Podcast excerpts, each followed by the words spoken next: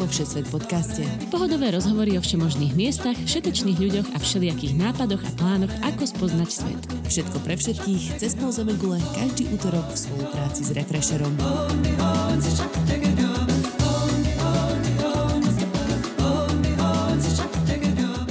Ahojte, milí poslucháči, vítame vás vo Všesvet podcaste, v priestore, kde sa dá cestovať aspoň virtuálne aj počas pandémie.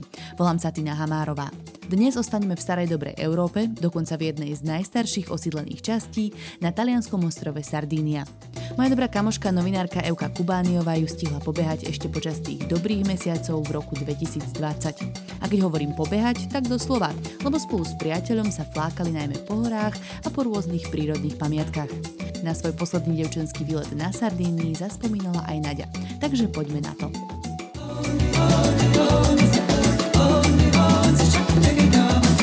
Euka, vítaj vo Všesvet podcaste. Ahoj Tina, ahoj všetci. Ahojte. Zdravím aj všetkých poslucháčov. Euka je už náš ostrielaný podcastový harcovník, lebo už sme ťa tu mali na rozprávaní o Korzike.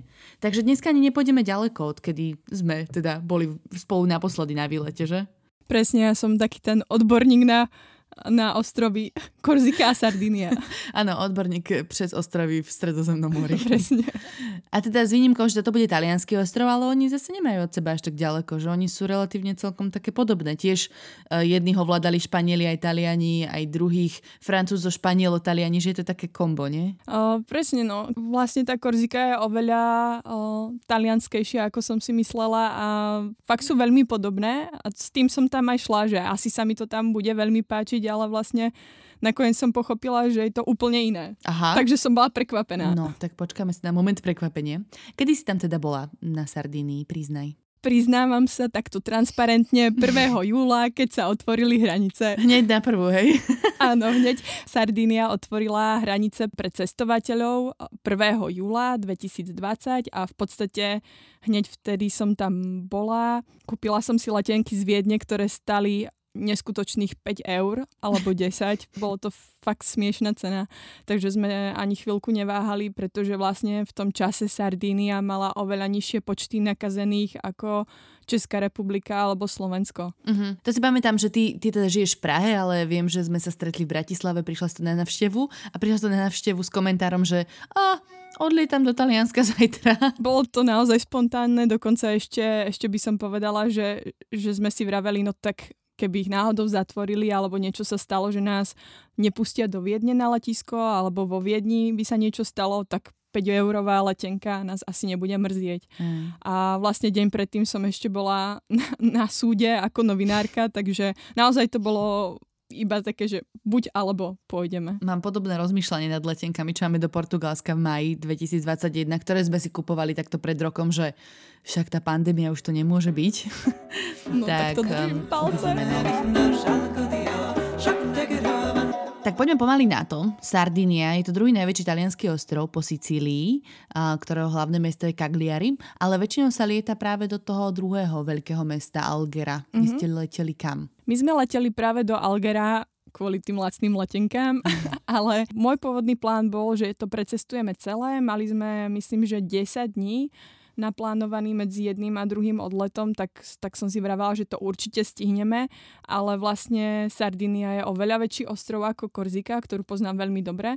Mm-hmm. Takže som bola prekvapená, že vôbec sme ten juh nestihli. Stihli sme sever Sardínie plus trošku stred Sardínie, ale vlastne na juh sme sa vôbec nedostali, čo ma teší, pretože sa tam vrátime. Presne tak, to je vždy dobrá motivácia. A my sa tam dneska tak pozrieme okrajovo, lebo som robila taký malý mini rozhovorček aj s Naďou, ktorá sa tam vybrala na svoj posledný akože girls trip, predtým, jak sa vydala do Kanady. Takže pospomína na to, ako išli tam na bicykloch s kamoškami. A zastavíme sa trochu aj na východnom pobreží, tam som sa ja zase obšmitala v neviem už ktorom roku na takom valentínskom výlete. Ale tak začnime teda pekne v Algere. To je také staré mesto, ja naň mám veľmi príjemné spomienky, lebo mal takú dobrú atmosféru toho stredomorského mestečka s úzkými kamennými uličkami a malými reštauráciami a veľmi pekným pobrežím, odkiaľ je vlastne vidno taký mys, Capo Caccia, o tom sa budeme ešte rozprávať.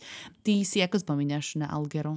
Neviem, či ste sa tam zdržiavali nejako dlho? A vieš čo, zdržali sme sa v Alghere celkom dlho, pretože my sme si nerezervovali auta dopredu, pretože samozrejme sme nevedeli, či sa tam dostaneme alebo nie. Mm-hmm. 2 týždne pred odletom, alebo týždeň a pol, keď sme kupovali letenky, tak tie auta stali, povedzme, že okolo 400 € na týždeň.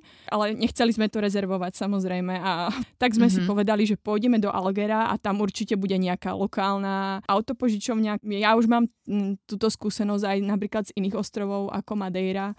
Takže som si povedala, že to skúsime tam. Kvôli tomu ste tam teda boli tak ako keby dlhšie, hej? Že ste to... Že ste vyjednávali. Hej, lebo bolo to smiešne, pretože to ubytovanie, ktoré sme si našli, tak sme sa toho pána spýtali, to bolo cez booking, že či náhodou nevie o nejakej autopožičovni a on povedal, ja jednu vlastním. No tak samozrejme, že sme začali byť veľmi priateľskí a že tak vás prídeme pozrieť, tak on nám dal kontakt a prišli sme tam, ale on bol taký trošku... Bol to kšeftár.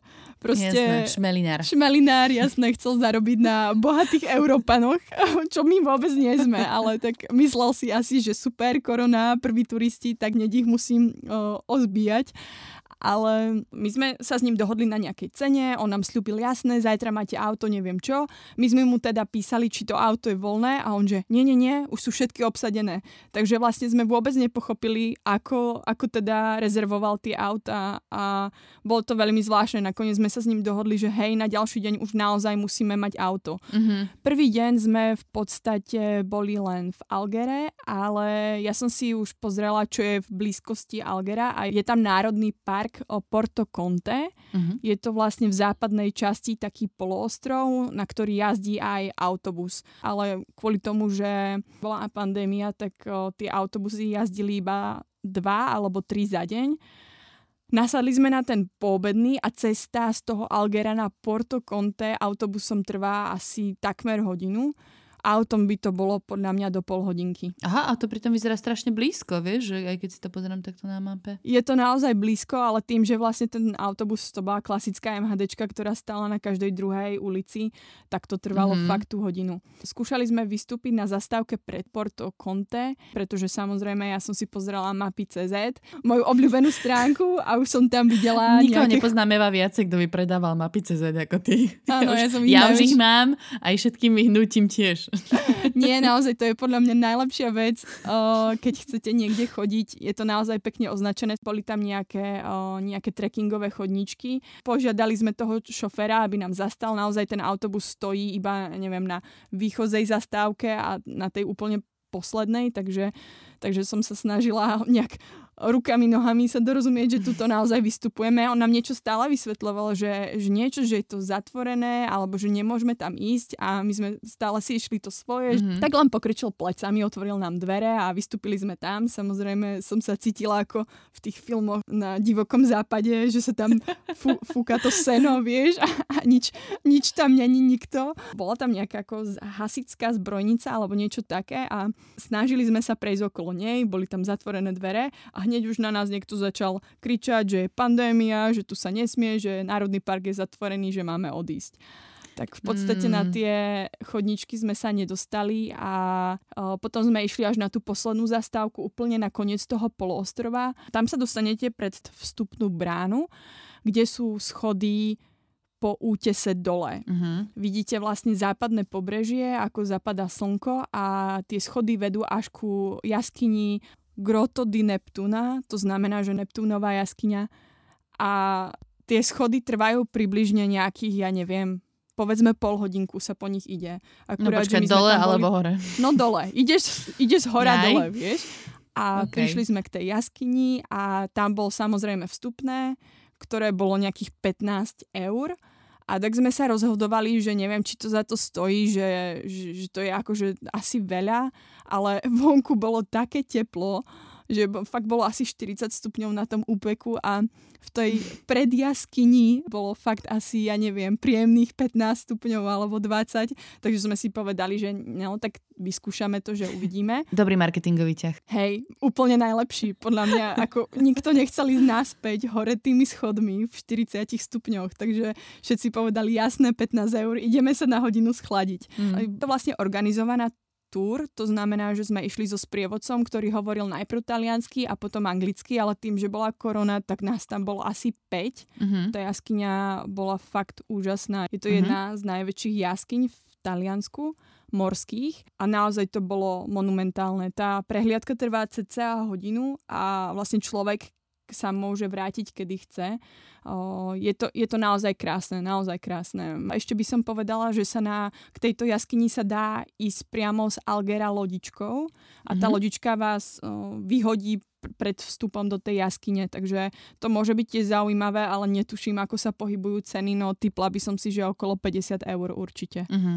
Ale tak ušetríš si teda šlapačku hore schodmi. No ešte, minimálne. Samozrejme, ešte by som povedala, že si treba dobre pozrieť, keď tam niekto nejde autom, ale autobusom ako my. Je dobré si urobiť časovú rezervu minimálne pol hodinu takým svižnejším krokom po tých schodoch, aby náhodou nepremeškal ten posledný autobus, lebo tam nie sú žiadne taxiky alebo niečo. Ale neostali ste tam trčať, hej?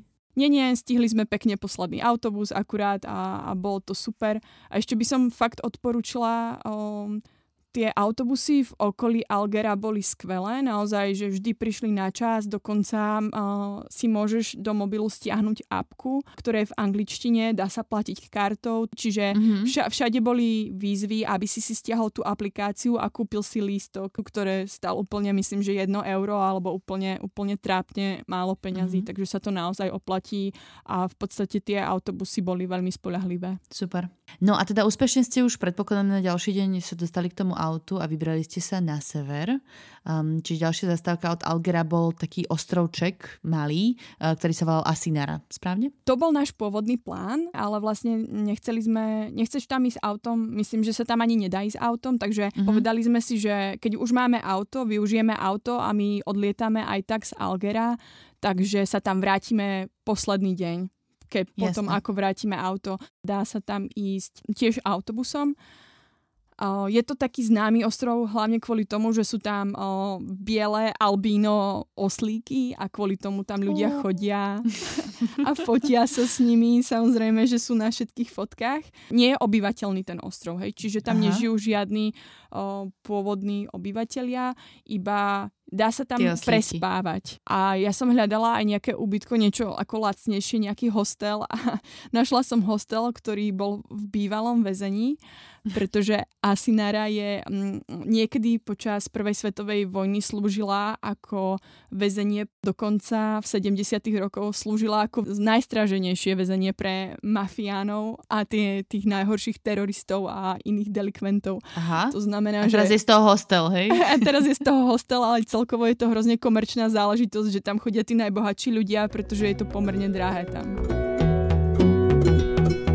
Presuňme sa na sever ostrova, ktorý je teda najbližšie k tvojej milovanej Korzike. A je to vyslovene až taká atrakcia, že odtiaľ to vidno na Korziku. Ako sa volá taký ten mys alebo cíp, alebo čo to tam je, z ktorého vidno Korziku? Takže tento mys sa volá Capo Testa a ešte po ceste na Capo Testa z Alghera sme sa zastavili v takom malom mestečku Castelsardo. Je to mestečko, ktoré je známe kvôli tomu, že je tam krásny hrad nad útesom. Samozrejme, okolo toho hradu sú neskutočne biele pláže, čiže je to absolútne fotogenické miesto. Tým, že my sme tam boli asi druhý deň, keď otvorili hranice, tak tam neboli žiadni ľudia a prešli sme sa takým pomerne prázdnym mestom, až to bolo smutné miestami. Ale povedala by som niečo, že to je na štýl Spišského hradu. Spišský hrad nad bielými plážami, hej? Keby si to chceli predstaviť naši poslucháči. Presne tak. A ešte na tej ceste je aj taká ďalší klasický fotospot a to je Rocca del Elefante, to znamená, že nejaká slonia skala, je to skala, ktorá vyzerá ako slon. A ten hrad, tam sa dá naň ísť, alebo to ste neskúšali? V podstate je to ako, že sú to otvorené hradby, vieš. Išli sme pod hradím, ale potom ako na samotný hrad sme už nestúpali, alebo nevošli sme tam. Neviem vôbec, či sa tam vtedy dalo, nejak sme proste tam nešli. Hej. Tí pláže vyzerajú naozaj idelicky a dokonca tak surfersky vyzerajú celkom. Áno, ale možno sa mi to iba zdá. No to presne, potom sme sa dostali na to, ako si sa ty pýtala, Capo Testa, ten najsevernejší cíp Sardínie, z ktorého vidieť na Korziku a v podstate odtiaľ odchádzajú aj trajekty na Korziku do mesta Bonifácio. Ako veľký milovník Korziky odporúčam jednodenný výlet do Bonifácia, pretože to je mestečko na útese. Je to nezabudnutelný zážitok, naozaj krásne. Akurát tí, ktorí majú morskú chorobu, tak to moc neodporúčam, pretože tie vlny sú tam extrémne silné. Naozaj my sme boli sa pozrieť iba na to Capo Testa a tie vlny mali niekoľko metrov. Ani sme sa vlastne úplne nepriblížili k tomu pobrežiu. Boli tam také krásne kamene, také vlnité, zaujímavé útvary, takže sme sa tam celkom vyskákali. Bolo to super, ale musím teda povedať, že mám prvý negatívny zážitok so sardínskou divočinou a ty určite nebudeš nadšená. Videla som tam hada čierneho, 30 centimetrov odo mňa. Fúha, počkaj, ale na pobreží, hej, niekde. Hej, na pobreží. Medzi, vieš, ako tam sú tie kamene, tak hády to tam zjavne majú veľmi radi, pretože je tam teplo, vyhrievajú sa tam a naozaj predo mnou prešiel taký fakt škaredý čierny had. Metrový. Akože ja zase som stratila veškerý rešpekt, kým som v Austrálii, tak mám pocit, že ma to nezabije, ale nešla by som ho zase obchytkávať. Hej. Nie, ani ja, takže som trošku som panikárila, ale vlastne nám vôbec neublížila. Nenaháňal vás, hej? Nie. No a presne ako si spomínala tie surferské pláže, tak v tomto okolí Capo Testa sú naozaj také divoké pláže podobné Austrálii. Naozaj veľmi pekné miesto. Všade sa dá parkovať. Bol tam bezplatný parking, takže kdekoľvek človek chcel, tak si zastavil a mal takú pláž typickú pre západné pobrežie. To znamená, že buď také na štýl portugalských pláží surferských, alebo presne západná Austrália, to isté. Ale surferov som tam teda nevidela. Sklamanie. Dobre, presuňme sa trošku viacej východnejšie na ostrov Maddalena. Island Maddalena, dobre to čítam. La Maddalena, áno. Plán bol taký, že prídeme do mestečka Palau, odkiaľ jazdia trajekty. Na Maddalénu sa dá ísť aj autom, alebo pešo, alebo bicyklom. My sme sa ale rozhodli, že si auto necháme v prístave na pevnine a že prídeme na ostrov a požičame si bicykla až tam. A myslím, že sme urobili fakt dobre. Ten ostrov sa skladá z dvoch ostrovčekov. Jeden je hlavný, La Maddalena, a je prepojený takým mostom. Áno, takým tenučkým, že? Áno, ale naozaj to bol jeden most, kde je vlastne obojstranná premávka pre auta a to je všetko. A ten druhý menší ostrovček sa volá Caprera. A vlastne sme prešli tie dva ostrovy viac menej na bicykloch.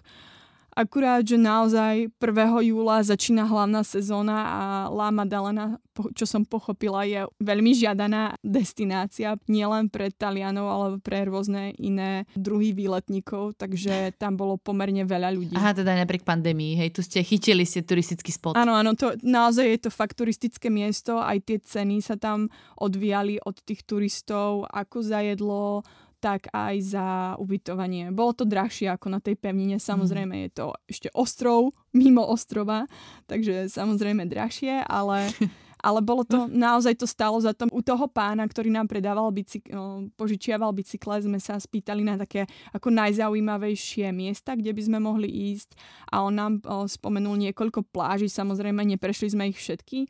Čo by som odporúčala je pláž Spalmatore, ktoré naozaj extrémne nádherná, ale vlastne všetky tie pláže tam boli ako lagúny a s bielým pieskom. Všade sa dalo šnorchlovať, takže to bolo naozaj veľmi pekné miesto. Hej, vyzerá to úplne ukážkovo, aspoň z tých fotiek také tie modré, krásne malé lagunky, také podkovičky s úplne priezračnou vodou. No a ešte by som teda upozornila na jednu vec, že vlastne ten deň sme bicyklovali až na ten druhý menší ostrov Caprera a tam nám bolo povedané, že najkrajšia pláž je Cala Cotigio. Tak sme si tam vyšľapali, pretože to je trošku ako vyššie položené. Tam sme si nechali bicykle a odtiaľ bolo jasné, že musíme kráčať. Tam sme sa prvýkrát stretli s tým, že na krásne pláže musíš prísť a musíš si to vybojovať doslova. Naozaj sme tam išli asi... Odtrpieť si to musíš. Presne tak, odtrpieť na slnku a vlastne minimálne hodinu a pol po skalách sme liezli dole k plážičke, ale tá Cala Cotigio bola nádherná. To sú dve plážičky vedľa seba, presne taký záliv. Aha. A vlastne sme tam prišli pomerne neskoro, myslím, že buď okolo 4. alebo 5. Veľa ľudí už odišlo, takže nás tam bolo možno do 10. Neviem si predstaviť, že by tam bolo viac ľudí, lebo to bol úplne mini záliv. Horšia bola cesta naspäť, kedy sme museli tú 1,5 hodiny šlapať hore k našim bicyklom a od bicyklov ďalšiu hodinu sme museli šlapať na ten hlavný ostrov, pretože iba tam sú ubytovacie zariadenia. Ale vedľa nás išiel bosý chlapec, ktorý niesol svoju, neviem, 3-ročnú dcérku 1,5 hodiny po tých skalách. Bosý. Takže som povedala, že nemôžem sa sťažovať ani minútu. To bol Austrálčan. Určite. 90% podľa mňa to bol Ozík. Dobre. Prejdeme trochu nižšie zase, čiže opúšťame ostrov, vraciame sa na pobrežie do Oasi di Bidderosa. Tam ste sa vybrali prečo? Tak celá tá oáza je v podstate na východnom pobreží, ale my sme spali vo vnútrozemí a to bolo tak krásne miesto vo vnútrozemí, taký východiskový bod pre rôzne typy túr, ktoré sme chceli robiť v tom okolí. A to sa ako volá teda? Volalo sa to Galteli, ale to mestečko nie je ničím zaujímavé, je to proste taká klasická dedina, nič tam není, ale bývali sme v hrade. Bol to taký ako mini hradík, v ktorom boli 3 izby a ten pán, ktorý to prenajímal, nám vysvetľoval, že na to dostal pravdepodobne eurofondy alebo niečo v tom zmysle, že to bolo nejaké... Aby si postavil hrad? Nie, aby si postavil hrad, ale aby robil agroturizmus. To znamená, že on nás síce ubytoval, ale k tomu nám dával aj raňajky a mal nejaké zvieratka, o ktoré sa staral. Takže to bolo veľmi pekné, ale bol akože extrémne príjemný človek. Naozaj to bolo strašne milá skúsenosť s miestnymi ľuďmi, takže ja som bola úplne nadšená. A nakoniec sme z jednej noci tam ostali, myslím, že 3 noci, pretože sa nám tam veľmi páčilo. No ale aby sme sa vrátili k tej našej prvej destinácii, tak to bola tá Oáza di Bidderosa. Je to vlastne taká prírodná rezervácia, ktorá je na východnom pobreží a čo sa mi veľmi páčilo bolo, že tam nesmieš chodiť autom. To znamená, že pred vstupom do tej oázy je parkovisko, kde ťa odstavia a buď si to prejdeš pešo, alebo si požičať bicykel. Prešli sme to bicyklami celé, zastavili sme sa na nejakých plážičkách, je ich tam asi 5 a sú tam krásne borovicové lesy spojené s jalovcom a dubami, takže to bolo naozaj... Mne sa páčila tvoja poznámka, že tam stredomorské duby. Či sú nejaké špeciálne? Ja vôbec netuším. Ja som zo Štrbského plesa a rozoznávam iba ihličnaté stromy. Našla som tam Holm Oaks. Keď to niekto vie, tak nech mi to vysvetlí, ale vraj sú to nejaké špeciálne duby, ktoré rastú len v Stredomorí. No tak... Tak som zase to, že dáva to zmysel, keď si v Stredomorí a nie na Štrbskom plese, že tam budú takéto duby rásť. Hej, ale Wikipédia tiež hovorí, že sa objavili v Británii. Tak neviem. Som z toho zmetená. Fusion, čo ti poviem. Presne. Ale bolo to naozaj veľmi pekné. Samozrejme, ja som ešte vystúpila na vyhliadkové miesto, ktoré bolo 100 metrov nad morom, ale vlastne si z neho videl celú tú oázu Bidderosa. To bolo naozaj veľmi pekné, to odporúčam. Ale zase... To sa ako volalo? Ten kopec? Netuším, ako sa to volalo, ale mapy Aguglia? To vedia. Nebolo to Aguglia? To bolo v tvojich poznámkach, Euka, teda prečítala. Nie, to je niečo iné. To je až na ďalšom. Na tejto strane ostrova, alebo možno aj v tomto národnom parku, sa nachádza národný taliansky monument. To je akože nejaká historická stavba, alebo je to kopec? Nie, vieš čo, je to pláž, ktorá sa volá Cala Goloritzé a je to absolútne najkrajšia pláž, ktorú som videla na Sardínii. Je to úplne maličký záliv, ktorý samozrejme, ako som už spomínala, keď chceš ísť za krásnou plážou na Sardínii, musíš šlapať. To znamená, že východiskové miesto je mestečko Bauney, tam je parkovisko a odtiaľ už musíš ísť pešo. Na tom parkovisku máš normálne výstrahu, kde máš napísané, že je to trekking pláži, ktorý má 3,5 kilometra, prevýšenie 400 metrov, čiže najprv klesáš k pláži, čo je tá lepšia cesta. Ale naspäť musíš tých 400 vystúpať. Ono to nie je až tak veľa, ale je pravda, že musíte rozmýšľať nad tým, že keď strávite deň na pláži, tak vás to unaví na slnku a potom ešte musíte rátať aj s tým, že potrebujete veľa vody. Je to tam niekoľkokrát zvýraznené, Majte veľa vody. Jasné. A vyzerá to brutálne, lebo naozaj to vyzerá ako taký monument. Je tam taká ihlanovitá skala. Možno preto sa to tak volá? Vieš čo, tá na tej ihlanovitej skale, alebo tesne pri nej sme boli, pretože mne 400 metrov výškových prišlo akože málo, tak sa oplatí. Of course. Oplatí sa ísť na nejaký výhľad samozrejme. A vyzeralo to tak, veď to je len 2 kilometre hore od schodnička z ráz cestia, tak predsa len to vyskúšame. No tak samozrejme, že som tam vytiahla aj môjho priateľa, ktorý mi celú cestu nadával tam aj naspäť, pretože tá cesta... Pretože nie je zo Štrbského plesa. Po prvé a po druhé, tá cesta nebola úplne... neviem, či by som povedala, že bezpečná. No je... potrebuješ tam trošku lezecké skills. Povieme si to takto. Počkaj, vy ste ešte na ten ihlán, normálne na tú skalu, čo tam trčí? Nie úplne na ten ihlán, ale je tam taký predihlán. No je tam jedna skala, na ktorú vedie normálna cesta, ale je to miestami taká ako nespevnená cesta, trošku súť, padajúce kamene, ale nelezieš tam... Padajúce oslíky. Nelezieš tam úplne na tú nejakú skalu rukami, nohami. Proste sa to dalo zvládnuť v pohode, ale je pravda, že vonku je 40 stupňov, nie je tam žiadny tieň, takže je to pomerne výkon. Aj keď je to pomerne krátke, tak vlastne ťa to veľmi unaví. Ale ten výhľad stal za to, lebo vlastne z tohto miesta, kde sme boli úplne sami, samozrejme, tak... Kto by tam išiel? Všetci boli dole na pláži, tak sme videli celú tú zátoku a bol to naozaj krásny pohľad. Takže to stojí za to. A to je ten vrch, ktorý si spomínala, Aguglia. Mm-hmm. Aha, okej. Takže tam ste sa vyšplhali. Dobrý tip pre ľudí, ktorí sa radi ničia niekde v prírode. Ja som aj vlastne na toto chcela nadviazať, že ty si mal v poznámkach napísané, že tam niekde bola nejaká známa lezecká stena. Je to v rámci tejto zátoky, alebo je to niekde inde? No, to je taká môj nesplnený sen z tejto krásnej cesty, pretože presne túto pláž som našla podľa toho, že tam bola časť lezeckej trasy alebo nejakej trekkingovej trasy, ktorá sa volá Selvaggio Blu, čo sa prekladá ako modrá divočina. A je to vlastne 40-kilometrový chodníček, ktorý vedie po útese. Jeden z tých bodov, cez ktoré ide, je aj Cala Goloritzé. Ale táto cesta, čo som si pozerala na internete, nie je úplne bezpečná. Je tam aj nejaké naväzovanie na lane a úplne sa neodporúča ľuďom, ktorí Sardíniu vôbec nepoznajú, že tam ideš a rovno lezieš. Odporúča sa mať sprievodcu. Je to pomerne drahé mať samozrejme toho sprievodcu, ale asi bezpečné.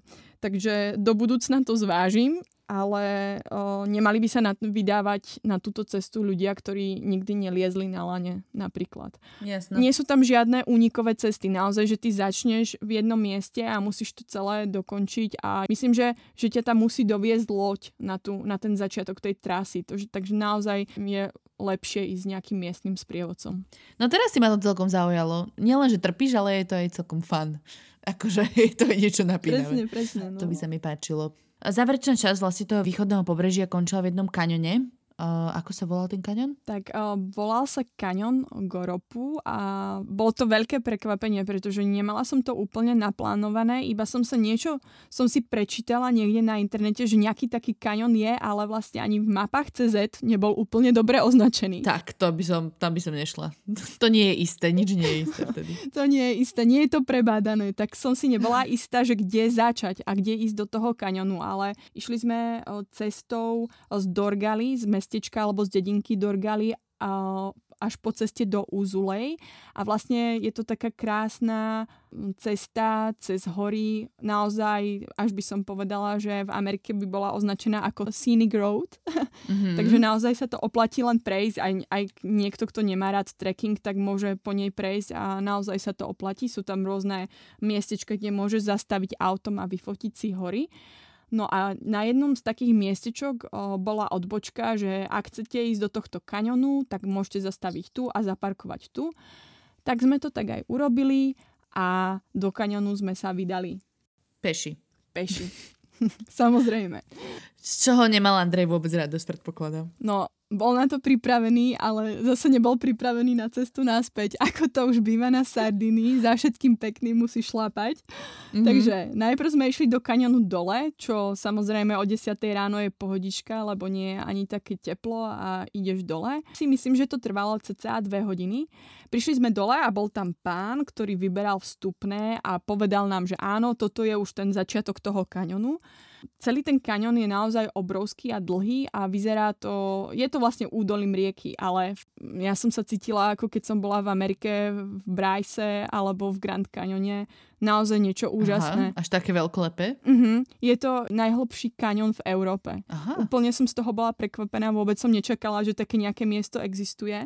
My sme prišli na koniec kaňonu, kde sme videli pred nami len stenu a bolo jasné, že to je trasa C, na ktorej sa iba lezie. Samozrejme, že sme nemali ani lana, ani výbavu, takže sme povedali, OK, tu si dáme obed a vrátime sa naspäť. A normálne sa tam dá liesť, hej? Dá sa tam liesť, ale on to ani neodporúčal, on tam nechce žiadnych mŕtvych alebo zranených turistov.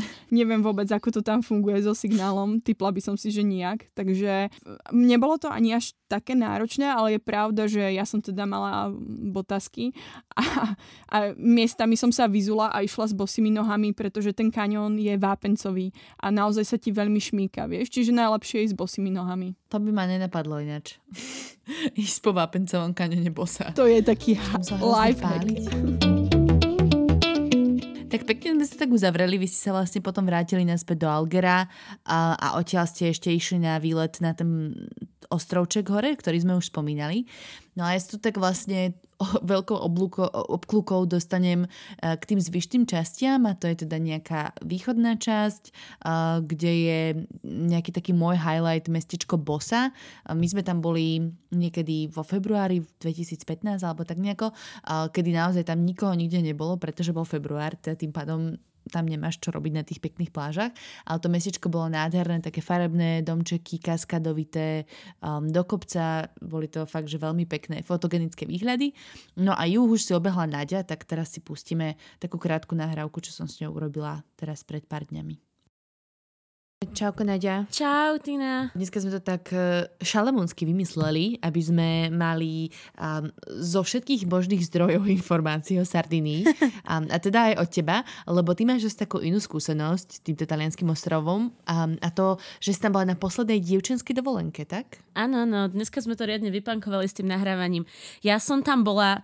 To je normálne, nie je možné už ani priznať. V roku 2015, ale mám z toho super video, takže som si ho pozrela. Hej. A tak vy ste tam boli koľko? Na nejakých pár dní? Na týždeň, dva? Boli sme tam na týždňovej dovolenke. Myslím, že to bolo okolo tých takých 7 dní štandard. Nízko nákladovkou, nejaký Ryanair, sme si kúpili letenky a fičali sme a potom sme si prenajali najmenšie auto na trhu, Fiat Punto a nabehali sme s ním vyše 1000 kilometrov. No a kde ste teda zastavili? Čo boli také vaše highlighty? Leteli sme do Alghera a z Alghera sme hneď išli naprieč ostrovom, čo bola celkom zaujímavá cesta, ale nejak sme moc nezastavovali, na opačnú stranu, na východné pobrežie. Mestečko sa volalo Santa Maria na Varese, kde boli krásne pláže v okolí. Občas sme museli ísť trošičku autom, ale bolo to super. Mali sme Airbnb u úžasnej rodiny, kde nám povysvetľovali, porozprávali, sadli si s nami, dali nám svoje domáce víno a sír a úplne taká domáca atmosféra v dedinke. Mm-hmm. No a tie pláže, to by si neverila. Akože Seychely sa nemusia hanbiť. Alebo teda Sardinia sa nemusí hanbiť popri Seychellách, tak asi. Seychely sa môžu hanbiť. Ale nie, akože Seychely boli fakt dobré, ale Sardínia, akože keď chcete niečo bližšie a za rozumnejšiu cenu, lebo tie Airbnb boli fakt fajn, naozaj úplne také kryštálovo modré more, piesok, oblé kamene, z ktorých decká skáču, no úplne paradise. Ďalej ste išli niekam do hôr, myslím, niekde uprostred ostrova? Vieš čo, hej, išli sme smerom do Cagliari, ale pomedzi to sme sa zastavili v horách a to sme išli v podstate ja a moja kamoška Saša, druhá polka výpravy zostala pri mori a vyšli sme si na vrchol Sardínie, čo je Punta La Marmora, má čo si cez 1800 metrov a bola to strašne pekná cesta autom, pretože ideš cez v podstate všetky biotópy od toho modrého Stredozemného mora cez také klasické subtrópy talianské až potom naozaj do takej vysokohorskej oblasti, no taký, ja neviem, kros medzi Malofatrou a Vysokými Tatrami to bolo. Akože fakt zaujímavé a museli sme prekračovať cez ohrady. V tých ohradách sa normálne pasli také vyšpurtované, vytunené krávy, ktoré tam vyskákali až do tých 1800 metrov a strašne veľa kvietkov a takých zvieratiek, ja neviem, jašteričky a tak sme videli. Bolo to veľmi, veľmi pekná prestávka. Videli ste miestnu faunu a flóru. Áno, presne tak. Kráse. Presne tak. No a potom sa nám podarilo v noci po ceste do Cagliari pokaziť pneumatiku, tak sme mali taký skvelý zážitok, že namiesto sightseeingovania v Cagliari, čo inak historické mesto, také pekné na útese, sme v nedeľu riešili, ako vymeniš pneumatiku, pretože samozrejme ako 4 baby prvýkrát sme si požičiavali nejak tak serióznejšie auto, tak sme nemali poistenie a bali sme sa, že so svojou reputáciou talianské a požičovne nás potom zbavia všetkého vreckového. Aj všetké veškeré dignity. Presne, tak nejako. No, ale nakoniec sme našli milého uja opravára, čo zrovna mal koleso, tak nám ho vymenil, alebo teda koleso, pneumatiku. A ako si po taliansky teda pýtaš novú pneumatiku a uja opravára? Vieš čo, náročne, to bolo ešte predtým, než som mala takú vytunenú taliančinu, takže tak, akože rukami, nohami a kolesami. A celkovo to bol taký výlet trošku, že sme mali zo pár takých nepodárkov. Ďalší bol, že sme došli na našu poslednú zastávku do Alghera a tam zase v Airbnb nefungovala plynová bomba, tak tiež som musela si zisťovať, že ako sa povie plynová bomba po taliansky. A je to strašne sladké slovíčko. Bombola. Tak som volala bombola. Zase... Nie majiteľovi, lebo to bolo tak, že akože ten chalan, čo bol na Airbnb v skutočnosti, nebol ten, čo sa o to staral, ale boli to jeho rodičia, vieš? Tak s tou milou starou pani a s ujom. Odišli na dovolenku a nenapadne týpek prenajal celý apartman. Hej, party hard. Nie, normálne sme s nimi komunikovali a boli strašne zlatí. Hneď nám doniesli novú plynovú bombu a všetko to bolo fajn. Novú plynovú bombulu. Áno. A cesta z Cagliari do Alghera je taká popri mori, že sú to celkom pekné výhľady po útesoch a tak. Je tam taký známy bod Sarkitu sa to volá, previs, pod ktorý môžeš plávať a ľudia z neho skáču. Ale bola to celkom tlačenka, keď sme tam my išli a more nebolo a zase až tak geniálne, ako to na tej opačnej strane ostrova. Ale akože je to tam taká turistická zaujímavosť. No a keď to sme došli teda po západnej strane ostrova. Áno, po západnej strane z Cagliari do Alghera. No a v Alghere sme spravili takú srandu, že zase tie dve baby kamošky si prejali elektromobil a ja s mojou kamoškou druhou Sašou, tak s tou som si prenajala bicykel a vybicyklovali sme na Capo Caccia, čo je veľmi krásny polostrovček s úplne nádhernými výhľadmi a útesmi a to je zrovna to, čo keď asi sa povie Sardínia, tak si to predstavíš, že tam je to krásne modré more a historické mestečká, vieš, na tom pobreží a ty sa dívaš z hora a vedľa teba je nejaký maják alebo vyhliadka. Tak to bolo to Capo Caccia, čo trvalo asi 2 hodiny na bajku z Alghera, 22,5 kilometra a potom späť po ceste. To je taký ten mist, čo vidíš dokonca z mesta, ako keby v diaľach, že? Áno, hej, to je presne ono. My sme tam nestihli ísť, ale ja som tam vôbec bola vo februári na romantický valentínsky výlet. My sme iba prešli peši do vedľajšieho mestečka s príznačným názvom Fertília. A išli odtiaľ preč, tak... rýchlo. Čo viac potrebuješ na valentínsky víkend, vieš ako? Presne, toto nepotrebuješ. Hej, ale bolo to veľmi pekné aj v zime. A naozaj tam nebolo nikoho nikde. A teda, no, nevideli sme krásne sejšelské pláže. Tie pláže boli špinavé a zatvorené, ale aj tak to bol veľmi pekný výlet. Aj takto akože na zimu. A viem, že to bolo všetko mŕtelacné, že aj letenky, aj ubytko, aj tak všetko. Hej, no, takže Sardínia pre nás bola fakt ako celkom aj budget-friendly výlet, ale viem, že sa tam dá ísť aj na fancy. Ahoj, Alicka. Aha, máme návštevníka. Ahoj, Alicka. No. Oj, ty si buchla hlavu. Už mám končiť dlhý podcast. Alicka úplne jasne zadelila koniec nášho krátkeho vstupu. Tak, no dobre. Vybavené, Alicka. Tak, Alicka. Mama donahrávala. Tak na budúce. Povieš pápa Kristinke? Nepovieme ani pápa. Tak ja poviem pápa. Dobre. No, ďakujeme veľmi pekne, že ste nás pozvali na tento krásny vstup, na tú vsúku a ja idem asi tuto čítať rozprávky ďalej, že, Alicka? No dobre. Tak čau, Bela. Čau, Bela. Aj druhá, čau, aj malá Bela. Čau, čau, čau. Čau. Dobre, Euka, už si to veľakrát naznačila aj počas toho rozprávania, ale dáme si taký rýchly, veľmi rýchly priebeh infraštruktúrou. Ubytovanie, odkiaľ ste si ako riešili a najmä ma zaujíma, ako sa dá ubytovať sa v hrade. Takže ubytovanie sme hľadali cez Booking, pretože vlastne tým, že bola nejak korona, tak to ubytovanie bolo lacnejšie a boli tam rôzne zľavy. Dokonca jedenkrát sme bývali v nejakom štvorhviezdičkovom rezorte za celkom dobré peniaze, ale musím teda upozorniť, že ja som bola prekvapená, mne to prišlo dosť drahé. To ubytovanie sa pohybovalo okolo 27 eur, niekedy až 30. Na osobu či na izbu? Na osobu. Čiže naozaj sa treba podľa toho zariadiť. Nemali sme kempingovú výbavu, že by sme spali v stanoch, ani sme nemali so sebou spacáky, lebo sme išli na ľahko. Takže sme naozaj to riešili takto, že sme spali cez tie bookingy. A keď sme bývali vo vnútrozemí, tam sme bývali v našom hrade, čo bol ten agroturizmus. A to sme normálne našli na bookingu úplne jednoduché. A bolo to naozaj super, stalo to myslím, že 19 eur, naozaj málo. Ten pán bol úplne najmilší a bol strašne rád, že tam niekoho má, takže to bolo veľmi, veľmi milé. Môžeme potom dohodiť ten link na toto, keď je také dobré odporúčanie. Určite, ja som bola spokojná a dokonca sme tam stretli samozrejme nejakých Čechov. Som ako všade inde. A teda kempovať sa tam dá, hej? Keby niekto chcel. Dá sa tam kempovať. Videla som nejaké kempy, ale veľmi málo. V okolí Bidderozy som ich videla. Potom sa dá kempovať na Maddalene. Nebola som priamo v tých kempingoch, takže to nechcem úplne odporúčať. Iba som videla, samozrejme na mapách CZ, nájdete aj kempingové miesta, ale neviem, ako je to tam s vybavením kempov. Jasné. Dobre, dopravu sme tiež už tak načali, rozprávali sme sa o tých autách, že dá sa aj na mieste priamo vybaviť, čo napríklad také bicykle, kde si viem zohnať bicyklík. Odporúčam to hlavne na tie ostrovy, to bolo veľmi príjemné, buď keby sa niekto vydal na Asinaru alebo na La Maddalenu, tie bicykle boli super, stalo to 20 eur, ale fakt to stalo za to naozaj, že sme si to užili, zastavili sme kde sme chceli, pretože napríklad na Maddalene jazdí taký ten plážový autobus, naozaj sa to volá, že beach bus, ale je to také, že jeden deň, keď sme odchádzali, sme sa ešte chceli odviezť na jednu pláž a proste ten autobus neprišiel hodinu, hej. Takže tie bicykle boli fajn a stojí to okolo tých 20 eur. Na deň, hej? Na osobu. Na deň, na osobu.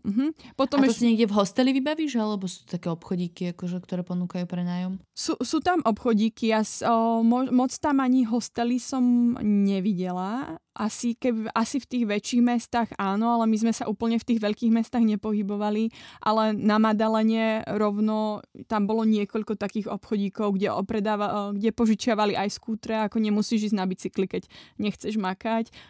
Teraz si ma zaujala. Dá sa tam prenajať aj skúter, alebo buď horský bicykel, alebo taký ten cestný bicykel, ale ten cesťak je samozrejme o 10 kg ťažší, takže šlápať s tým není úplne také fajn. Jasné. A teda autobusy sme si už tiež povedali, že sa tam dajú využívať. Možno nie beach bus, ale tak minimálne medzi tými mestečkami alebo v okolí Alghera to funguje. V okolí Alghera to funguje úplne super. Tam som aj spomínala tú apku. Potom sme sa ešte využili autobus Alghera na taký poloostrov, ktorý je východiskovým bodom na Asinaru. Volá sa to Stintino. Je to taký ako veľmi známa destinácia. Trávili sme tam jeden deň tesne pred odletom naspäť, ale musím teda upozorniť, že to je extrémne turistické. Prišli ste do kontaktu okrem turistov aj s niekými teda domorodými Sardínčanmi? Vieš čo, prišli sme vlastne vždy, keď ja som niekde išla, že buď sme sa niekde ubytovali, alebo sme si niečo prenajímali, tak som sa vždy pýtala na nejaké tipy od miestnych. Posledný deň pred návratom do Alghera sme spali u jedného pána tiež cez Booking a on bol strašne fajn, dokonca nám tam dal víno a vysvetlil nám, kam máme ísť na ďalší deň a vyskúšali sme také kaskády pri meste Kardedu, ale ja som ich doteraz nenašla. Snažila som sa ich dneska dohľadať, kde sme to vlastne boli, vôbec neviem.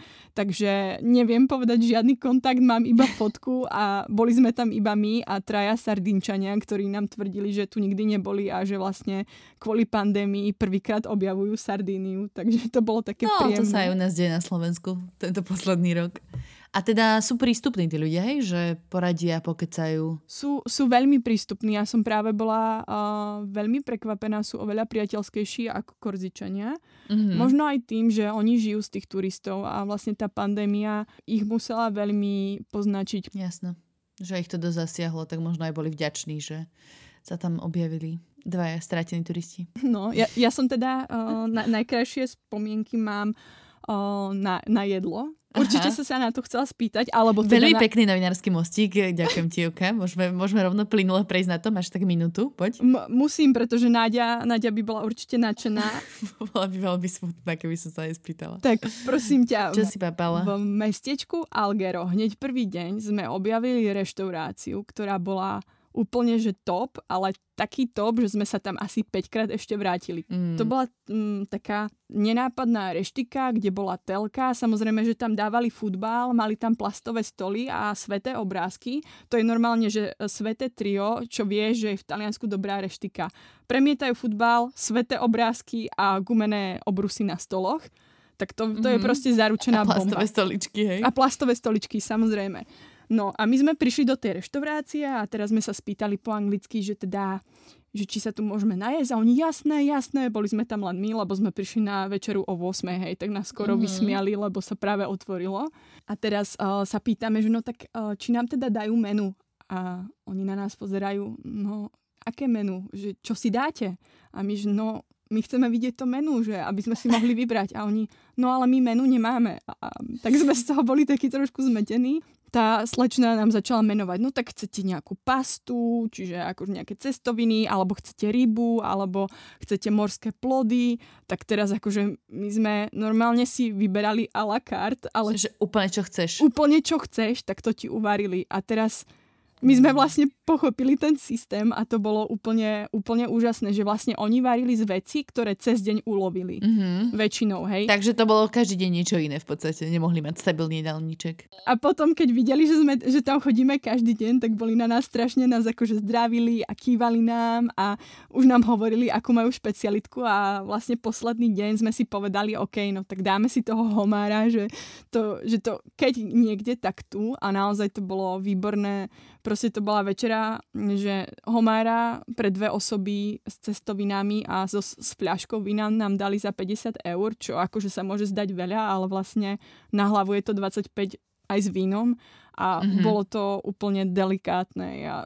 Ja som mala pocit, že je to fine dining, ale boli tam gumené stoly, hej. Ale mne to vôbec nevadilo, pretože to bolo autentické. A pamätáš si názov, alebo vieš to niekde, akože nám tiež šupnúť nejaký link? Šupnem link, pretože som to teraz narýchlo nedohľadala.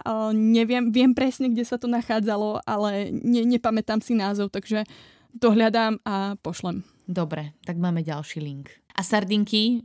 Akože it's a thing? Alebo nie? Sardinky na Sardínii. Sardinky jedine, že si dáš na obed, že si to kúpiš v miestnom shope. Tesku. V miestnom Tesku, ale zase ako musím povedať, že miestne Tesku sme veľmi využívali, pretože samozrejme 50-eurové večere, to si nemôžeš úplne dovoliť každý deň. Jasné. No dobré, Euka. Takže chceš sa vrátiť naspäť na Sardíniu, hej? Máš tam ešte neprebádané oblasti. No určite ten juh, takže sa teším, čo ste vy s Naďou na juhu a juhovýchode videli. A samozrejme, ja by som si chcela prejsť tú lezeckú cestu. Tak dúfam, že sa mi to raz splní. No po pandémii, čo ti poviem. Asi skôr to nebude. Asi hej. Ešte možno by som povedala a odporúčila, že určite sa na Sardíniu oplatí na jar alebo na jeseň, pretože my sme tam boli toho 1. júla, kedy začína tá sezóna a ešte raz by som zdôraznila, že je to destinácia turistická, kde chodia bohatí Nemci, bohatí Francúzi. Ceny sú podľa toho iné ako počas tých jarných mesiacov. Naozaj, že od 1. júla sa zdvíhali ceny a myslím si, že počasie na takú turistiku alebo pre ľudí, ktorí úplne sa nechcú vypekať na pláži, tak si myslím, že tie jarné mesiace sú lepšie a priaznivejšie. Jasné. No dobré, Euka. Ďakujem ti veľmi pekne za podnetné rozprávanie o Sardínii. Akože keď už sa máme niekam dostať, tak ja naozaj verím, že v rámci Európy to aj v rámci tohto roku bude reálne. A to nehovorím iba preto, že strašne chcem ísť do toho Portugalska v máji. To je len také akože moje zbožné prianie. odporúčam aj Portugalsko, aj Sardíniu a teda, keby niekto chcel, tak aj tú Korziku. mne o ktorej máme už samozrejme diel, ktorý si treba vypočuť. Eva úplne našlahala s letnými fanfektami a informáciami. A tak ďakujem ti pekne, Euka, že si k nám prijala pozvanie opäť a porozprávala nám. Dúfam, že budeš mať úspešný rok 2021 cestovateľský a že sa čoskoro vidíme. No, keď už sme takto nás oddelila pandémia. Ja ďakujem za pozvanie a tiež ti to prajem, aby sme mali teda všetci oveľa lepší cestovateľský rok, ale vidíš, že dá sa to aj počas korony a dúfam, že ti vyjde to Portugalsko. No, potom urobíme ďalší diel. Dobre, tak ďakujem ešte raz a ďakujem aj vám všetkým poslucháčom, že ste nás dopočúvali až doteraz. Samozrejme, ak máte nejaké nápady, tipy alebo triky, tak nám píšte. Ja sa s vami lúčim a počujeme sa už budúci utorok. Čaute.